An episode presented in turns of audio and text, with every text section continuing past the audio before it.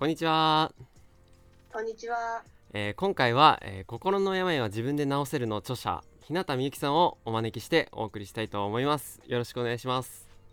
よろしくお願いします。はい。というわけで今回のテーマは、えーみゆきさんが考える心の病になる原因やその共通点は？ということでこのテーマについてちょっとお伺いできればと思います。というわけなんですけど改めてちょっとみゆきさんが考える心の病になってしまう原因って何なんでしょうか？えーいくつかあるんですけど、はい。まず一つは優しい人。優しい人。はい。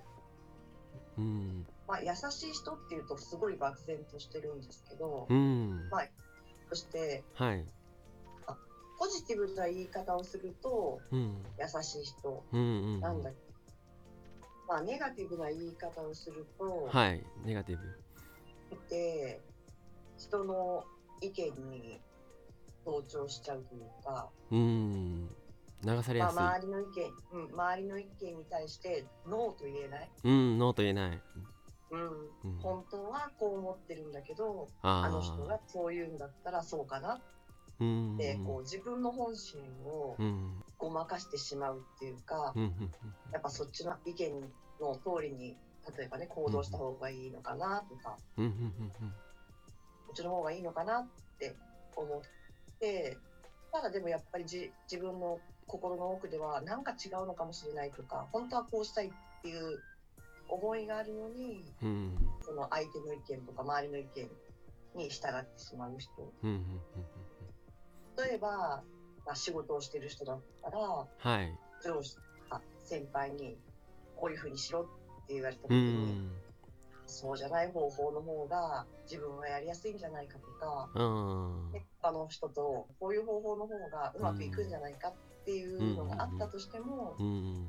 まあ、上司とか先輩に逆らえなかったり、うん。同僚こういう方やり方の方がいいんだよって言うとそうかなって思ってやってるんだけど、うん心の奥では、いやー、本当は違うんじゃないかなって、でもやっぱり周りに合わせた方がいいんじゃないかなっていうふうにうん。繰り返してると、うん。結局自分の本心とうん。行動がうん。別々になっちゃいますよね。そうすると、ああはいはい。だんだうんと心の病になっていくんじゃないかなって。ああなるほどですね。ちょっと今聞いてて思ったんですけど例えばその会社の例だったとして会社でちょっと上司が言ってることがなんかおかしいなと思っててもなんかうまく伝えられないなんかそれに対して反対できないというか自分の気持ちを押し殺してしまうみたいなっていう感じだと思うんですけど、まあそういう方って多分結構多いと思うんですよね。じ。はい。でその中でそれでも心の病にならずにうまく器用にやれてしまう人とそうじゃない人っていうとなんかどういった違いがあるんでしょうか？例えば、そのうん上司に言われたことで、違うんじゃないかと思ったとしても、うん。その中で自分の折り合いがつけられたりとか、うん。煽り合い。うん。あとはその上司に言われた中でも自分の意見をこうちょこっと取り入れた方法をやっていくとか、うん。もしくはもう上司に言われたことはとりあえずもうそれが仮に正しいと思ってうん。やってみようっていうこう意欲を持ってやったりとか、うん。なるほどなるほど仕事に前向きってことですねそれは。そう結局前向きに例えばうん。取り組んでいける人はうん。心の病になりにくいだろうしあとはうん。まあそういうことがあったとしても、うん。他にこう発散するものとか、うんね、趣味なりこう自分でこう打ち込むものがあったりするとこうバランスが取れるのかもしれないんですけど、うん。もうその環境とかその、ね、上司に会うとか先輩が会うのに、まあうん。嫌だ嫌だって思いながら日々過ごして、他にも何も楽しいことがなかったりすると、うんだんだんと、ね、心の病っていうものはいはいはいかなっていうような思い。なるほどなるほどまあ簡単にまとめてみるとうまく対応できないというかちょっと気持ちを起こし殺しがちなのとそれに加えて自分のストレスとかそういった不満みたいな気持ちを、えーうまく発散できない人っていう形になりますかね。うん、そうですね。なんかいますもんね結構。仕事の愚痴とか学校だったら学校の先生の愚痴とか言えちゃう人とかはあんまりそういう風なね心の病になるようなイメージってやっぱりどちらかというとねないかなと思うんですけどやっぱそういった要素も大きいんですかね発散とかね。そうでですね、まうん。あそこでこう、まあ、愚痴っていうよりは軽口で、うん。まあそうなんだよね。って、そうそうって言って、うん。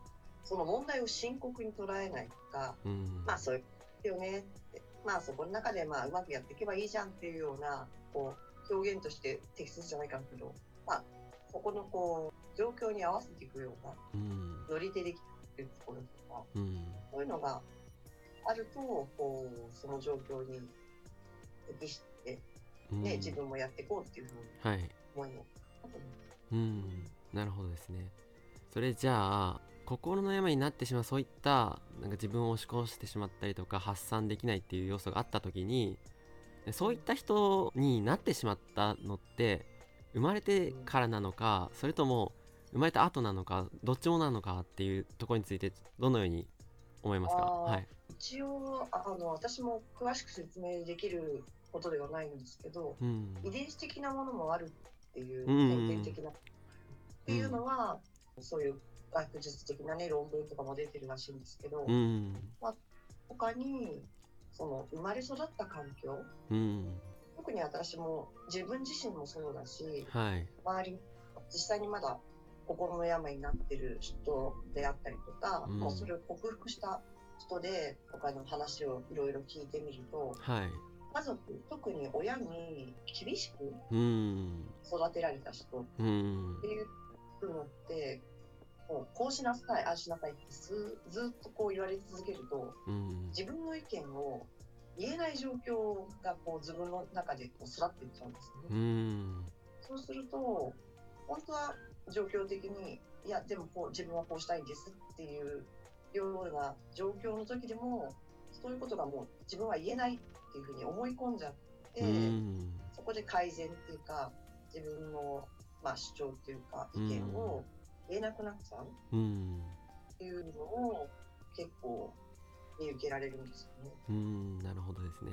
でもちろんこう子供の時に、ちっちゃい頃からね、親に、あなたがいい子よとかすごいのよっうてん。言われて、ダメだダメだって言われてないことだけがいいことかって言われたらわかんないけど、うん。まあ、私が時々例に出すんですけど、あの、野球のイチロー選手、うん。まあ今は出しましたけど、はい。彼の本当にこう、高校時代まで甲子園にも出てないうん選手なんですよね。はい。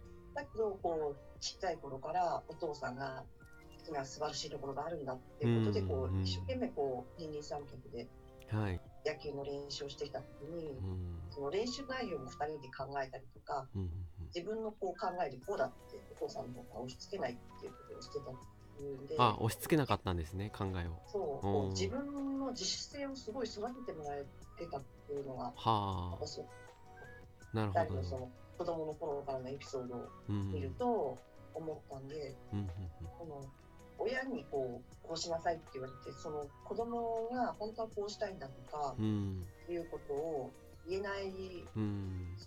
う。ん、ただね、もう一つそれで不思議なのは、はい同じ親に育てられても、はい。大体、まあ、あの私もすごいたくさんの人を調査したわけじゃないんですけど、はい。下の子はうまく立ち回ってるんですよ。あーなんか言いますよね。長うん。そう長男長女はねやっぱりまあもちろん一人目の子育てだから、うん。なんとかうまくやりたいねお父さん、おは母さんもするかもしれないけどいうん。同じこう厳しい親でも、うん。ね、上の子の観察してあそれじゃうまくいかないんだってこうねうん。見てるかもしれないけどうん。厳しいこと言われてもうん。お兄ちゃんお姉ちゃんははい分かりましたってやってるのがうん。下の子はえー、そんなことじゃなくてもいいんじゃない？っていうようなね対応がうん。できてる柔軟にケースがうんうん。見れるんでそれが全部とは言わないしね。別あにで2番目3番目でもね先ほど言った環境。うん。でやっぱりうまくなるほど。でうつ症状になったりとか他のね病気になる人もいるんですけど、うん。傾向としてそういうものがあるんじゃないかなとおー。思います。なるほど。じゃあちょっと長男長女とか最初に生まれてきた子供の方がちょっと心が病んでしまいがちなとこがもしかしたらあるのかもしれないということですよね。まず子育てのねちょっと親の不器用さだったりだとか、まあ、いろんな要素があると思うんですけどやっぱ下の子の方がちょっと安定してるかもしれないという。そういうのはああなるほど。面白いですね。わかりました、なるほどなるほど。他になんか考えている原因とか何かありますか？実はね、あんまり、こう、一般的に知られてないことらしいんですけど、はい。今って 5G とか、うん5時ね。だんだん。広まってきて、はい。今だとね、携帯だと 4G が主流で、これからね、5G になっていくよみたいな話なんです。その、電波とか、うん。あとは電の影響っていうのは、電磁波、うんあるらしくて、はい。今ってもうパソコンとかうん。スマホとか見てる時間って、うん。花さんはどのくらいああそうですね。まあちょっと一日フル稼働の日か休日かで変わってくるんですけどまあでも結構一日にね見てますね。最低でも多分、まあ、トータル合わせたらどんな日でも3時間は見てるんじゃないですかね。少なくても。うん。うん。までもまあうん。3時間って多分そのコロナになってからの調査で言うと少ない方ああそうなんですか。まあもちろんそのもっと多い日もありますけどまうん。あはい。でも増えますよねみんなね。やっぱり。あの電車乗ったとしても、うん。みんなスマホを見てるし、うん。こう手持ち無沙汰の時もこうずっとスマホをうん。見てたりはい。あります、それでもちろんこう、ね、コロナの影響で人と話をするうん機会っていうのも言ってるっていうのもあるんですけど、そうするとこうコミュニケーションしないでこう一方的に受け取ってる情報を受け取ってるだけっていう時間とか、うん。プラスその電磁波が実はスマホからの電磁波ってすごい大きいらしいんですよ。はいはいはい今日とかうん。一時期ね新型うつっていう言葉があったあんですあありますね。はい。知ってます？うん。知ってます知ってます。よく調べるとはい。アメリカの IT はい。ね、すごくこう発達したエリアの人たちがずーっとコンピューターに向かってたはい。影響うつになったっていうデータはが出てるんですあなるほど。一日中パソコンの仕事をやってるとか、うん。あと今だからってずーっとスマホをいじってを、まあそれでこう人とも喋らないし、うん。他にこう趣味とかねこのことをやらないでうん。っていうことをやってるっていうのはその電磁波の影響でうん。症状とか他の心の病っていうのに今影響が出てんじゃないかなっていううなるほど。じゃあそういった、まあ、先天的なもの後天的なものの中の、まあ、後天的なものとして環境の一部で電磁波とかうんそういったものが実はあるんじゃないかっていうのもそもそもねその電磁波に囲まれるような時代になってそんなに長くないですもんね歴史がね。そうですね。なのでまだ分からない部分が多いけれどもちょっと危ないんじゃないかという要素も実はあるということですよね。ううん。ん、ああなるほどですね。うん。他にあったりしますか？原因として。一つね食べ物の影響ああなるほどですね。はい。なるほど。特に、まあ、最近調べたこと出てきたのが油の影響うん。油。あの今スーパーで売られてる油ってうん。菜種油とかはい。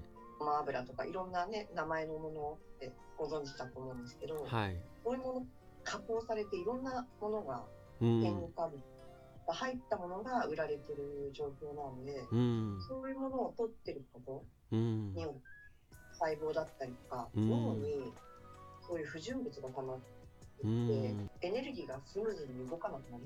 うん。で、実際に料理する油だけじゃなくて、はい。外食だと揚げ物って多いですよね。はい。うん、特に、まあ、コンビニのものですとか、うん。そういうファーストフードのものってあ揚げ物が特に多いと思うんですけど、うん。そういう油がすごいこう体に悪いっていうのがうん。で使われてる油っていうのもはいはい。ダメージが多くて、そういうものが精神的なうん。と影響があるんじゃないかっていうのが。最近そういう論文で出てるものを目にすることがあって、うん。こうイライラするとお菓子を食べちゃったりとかうん。マックのフライドポテト食べたりとか、はい。私も実はあるんですけど、あはい。てなんかそこ悪いものを食べたくなるっていうねうん。逆にこうマイナスのスパイラルに入ってたりとかすることもあるんですけどそういうものでこう紛らわしてるつもりなんだけど実はもっとこううん。精神的にはい。自分を追いやっっていう食べ物の影響が、うん、追い追い打ちをかけてるとうん、お家をかけなるほどですねあの視野も狭くなったりとか、うんうんまあ、もうこういうふうにするしかないんだって、自分を追い詰めてしまう、うん。気持ち的にも追い詰めてしまそうですよね。狭くなっちゃいますよね、うになるんじゃないかな。うん、なるほどですね。それはやっぱ自分の体とかに合っていないものだったりだとかその人工的に作られたものだってことですよね、うん、そうそう薬とかもそういうことになってくるんですかね。そうなってくると。長年飲んでしまう薬が自分の健康とか、まあ、むしろなんか死にたくなるとかもそういった人工物だからっていうのもあるんじゃないかということですよね。体にダメージを与えて、脳にダメージもいくと。それでも自分の心も、うん。もうダメージが出てるのかなと思って。なるほど。わかりました、はい。そんな感じですかね原因としては。はい。ね。わかりました。ということで今回のみゆきさんの心の病になる原因をちょっとまとめてみるとまず一つ目に先天的な遺伝子の要素があってそれでちょっと鬱になりやすいというものがあったりだとかあとはまあ後天的に環境の影響特に親から何か押し付けられたりだとかこうネガティブな記憶があったりするとうつ病になりやすかったりだとか、まああとは食べ物の影響と電磁波の影響でしたっけ？そうですねそうですよね。といったものが、まあ、いろんな要素があってうつ病になってしまったりだとか、まあ、心の病になってしまうということがあるということですよね。はい。はいわかりました、まあ、逆に言うとそうですねあの僕から一つ思ったこととしてうん。伝えたいとことがあるとすると、まあ、心の病になるのはやっぱ自分のせいだけじゃないというかやっぱ外からやってきたものの影響が多いんだからあんまりこう思い詰めなくていいよっていうことも言えるのかなと思いました、はい。どうでしょうか？そんな感じですか？自分だけのねせいではないから、うん。まあ周りのねうん。いろんな、今までの生きてきたね、うん。影響っていうのはとても大きいと思うんだけど、うん。そうは言っても自分から変えられることもあると思うので、うん。そういうのを一つ一つうんうん。悪い影響を自分から外せていけたらいいな。はいはい。わかりました。ということで今回のテーマはみゆきさんが考える心の病になる原因や共通点はということでした。はいということで今回のシリーズはちょっと次回にも続くのでまた次のえ投稿でお会いしましょう。ありがとうございました。ありがとうございました。